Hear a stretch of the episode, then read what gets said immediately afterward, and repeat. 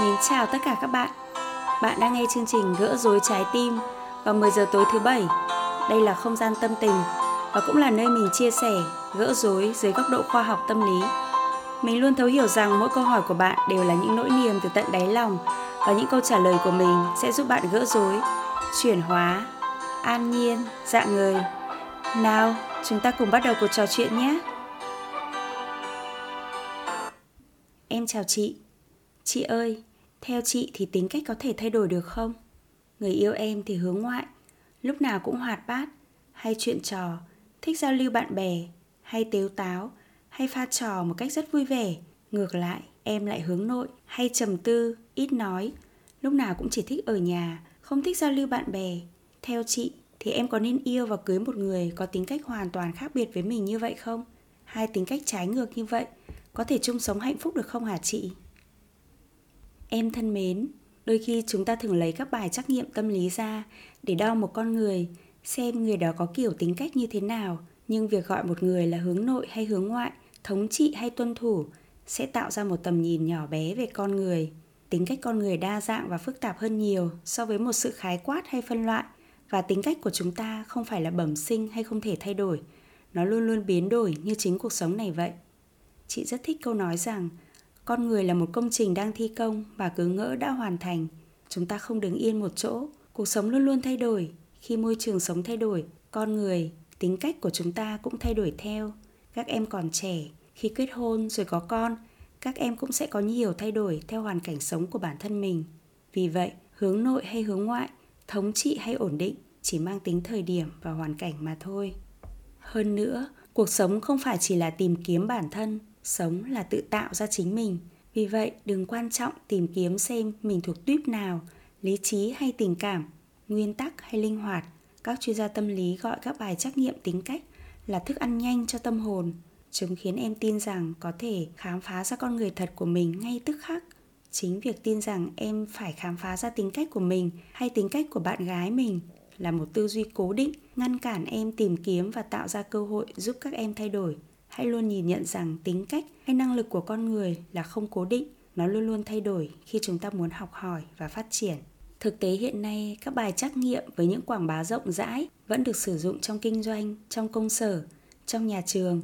Người ta thường hay dùng một số trắc nghiệm tâm lý để nhanh chóng biết được ở thời điểm nào đó, một người nào đó có kiểu tính cách như thế nào. Điều này sẽ giúp cho các nhà quản lý hay thầy cô giáo nắm được thông tin về một người để có chiến lược tiếp cận và làm việc với người đó. Tuy nhiên, nếu quá coi trọng các bài đánh giá tính cách là coi như em đã tự hạn chế tiềm năng thay đổi của mình rồi. Thay vì cải biến bản thân, em chỉ đơn giản là chấp nhận rằng con người thực sự của em là như vậy. Đặc điểm tính cách theo phân loại không nói lên toàn bộ con người hay kiểu hành vi của người đó trong suốt quãng đời còn lại của họ.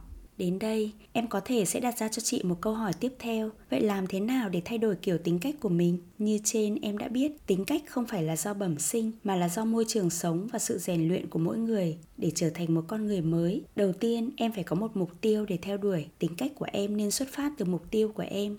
Em muốn trở thành người thế nào?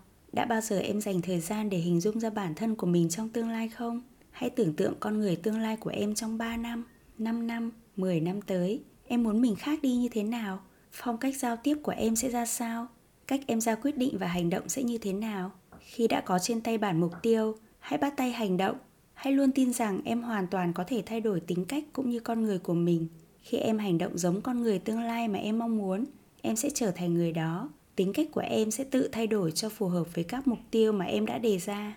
Trước đây, chị cũng từng nghĩ rằng mình là người hướng nội. Chị không thích tiệc tùng hoặc những bữa tụ tập đông người và vì cho rằng mình hướng nội nên chị yên tâm với việc không cần giao tiếp và trò chuyện với nhiều người. Chính điều này làm ngăn cản việc kết giao và giao lưu với mọi người của chị. Khi nhận ra những hạn chế này, chị khắc phục bằng cách không để cho cái mũ hướng nội chụp lên đầu mình. Chị tin mình có thể thay đổi. Chị thúc đẩy bản thân từng bước vượt qua vùng an toàn để học hỏi, trải nghiệm và làm những điều mới. Những điều mà trước đây chị luôn nghĩ mình không làm được. Chị chuẩn bị kỹ cho những lần gặp gỡ và tương tác nhóm Thay vì thoải mái ngồi một mình ở một góc nào đó, chị chuẩn bị trước một số các câu chuyện tán gẫu và tìm những người ngồi một mình để tương tác, giao lưu. Chị không bắt mình phải là trung tâm của đám đông, nhưng chị cũng không ra về sau những buổi gặp gỡ mà không bắt chuyện với ít nhất hai hoặc ba người. Cho đến bây giờ, những nét hướng ngoại của chị có phần nổi trội hơn nhiều so với những nét hướng nội tuy nhiên trên con đường trở thành người mà chúng ta mong muốn đôi khi chúng ta gặp phải lực kéo kéo ta trở về với những hành vi cũ thói quen cũ. Trên thực tế, chúng ta thường quyết định hành động một cách cực kỳ nhanh chóng là do chúng ta dựa trên một cảm xúc nào đó. Chúng ta liên tục hành động để tái tạo lại cảm xúc mà chúng ta muốn, như mua sắm để cảm thấy vui, giao tiếp với bạn bè để cảm thấy được khích lệ, gào thét để cảm thấy được giải tỏa ẩn ức, ở yên một chỗ để tránh sao ồn ào. Ví dụ, có người trong thời gian dài đã quen với giận dữ và phẫn nộ, đó là cảm xúc mà họ quen thuộc vậy nên, cứ làm việc gì họ cũng sử dụng cái cảm xúc này. Hoặc là khi ngồi vào bàn dạy con học, họ lại mắng con, chửi bới con. Một mặt, họ nói chửi con làm họ đau lòng. Nhưng mặt khác, càng mắng, họ càng cảm thấy thoải mái. Cuộc sống của họ trở thành chuỗi ngày tái tạo lại những cảm xúc đó. Hoặc như có người nghiện cortisol, một loại hormone cơ thể sinh ra khi chúng ta gặp căng thẳng. Vậy nên họ cứ luôn làm việc gần deadline. Càng sát deadline, càng bị dục nhiều càng căng thẳng, họ làm việc càng năng suất hơn. Chính điều này sẽ ngăn trở chúng ta thay đổi. Thậm chí trong sâu thẳm, chúng ta không muốn thay đổi vì chúng ta đã nghiện những cảm xúc đó rồi. Khi nhận ra điều này, sẽ giúp chúng ta dũng cảm vứt bỏ những cảm xúc xưa cũ để hành động và đón nhận những điều mới mẻ hơn trong cuộc sống của mình. Với những giải thích ở trên, chắc em cũng đã có cho mình câu trả lời cho câu hỏi, có nên yêu và cưới người có tính cách trái ngược với mình rồi, phải không em? Ý thứ ba trong câu hỏi của em là làm thế nào để hai tính cách trái ngược có thể chung sống hạnh phúc cùng nhau? Có một điều khá thú vị là thượng đế nhiều khi rất thích chơi trò ghép những người có tính cách trái ngược vào chung một nhà để thử thách nhau. Có nhiều cặp đôi đã vượt qua thử thách một cách ngoạn mục, nhưng cũng có nhiều cặp đôi đã không vượt được chướng ngại vật trên con đường này. Vì sao lại như vậy? Có bao giờ em tự hỏi vì sao em chọn cô ấy chứ không phải người con gái khác để yêu không? Điều gì ở cô ấy đã thu hút em? Thường những người rất khác nhau lại dễ bị thu hút nhau bởi sự khác biệt, cũng chính là điều mà ta thường thấy thiếu ở bản thân mình. Tuy nhiên, sự thu hút ban đầu không phải là tất cả. Khi về chung sống với nhau, một cách tự động, chúng ta luôn muốn uốn nắn để cho người kia giống với mình, trở thành phiên bản của mình. Sự thu hút ban đầu lúc này lại là sự trở ngại. Vì vậy những cặp đôi khác biệt đến trái ngược có thể trở nên hạnh phúc hay không phụ thuộc vào việc hai em sẵn sàng muốn học hỏi và muốn thay đổi đến mức độ nào. Các em bị thu hút vào nhau bởi vì các em cảm thấy nửa kia có điều mà mình còn thiếu, mình còn khiếm khuyết. Tuy nhiên, không ai có thể lấp đầy khiếm khuyết của bản thân bằng chính mình. Vì vậy, chúng ta phải có tinh thần cầu thị, ham học hỏi, người hướng nội tìm cách thay đổi bản thân để giao tiếp nhiều hơn, linh hoạt hơn người hướng ngoại, học hỏi để trầm lắng hơn, lắng nghe tốt hơn. Khi có tinh thần cầu tiến như vậy, các em giống như ở hai đầu của đoạn thẳng, dần tiến lại gần điểm trung tuyến. Các em sẽ cảm thấy gần gũi nhau nhiều hơn.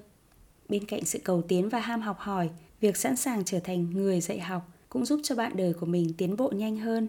Các cặp đôi không hạnh phúc thường không dễ trở thành người dạy học. Họ luôn đòi hỏi người kia phải tự thay đổi, phải nhanh chóng thay đổi nhưng họ không khoan dung và không hướng dẫn cho người bạn đời của mình cách làm thế nào để thay đổi.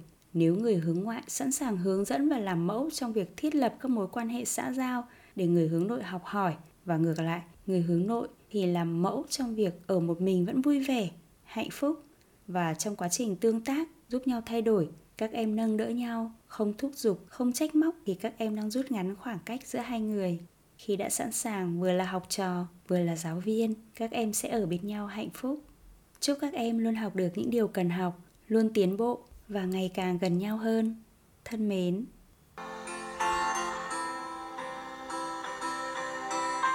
Cảm ơn các bạn đã dành thời gian lắng nghe, gỡ rối trái tim.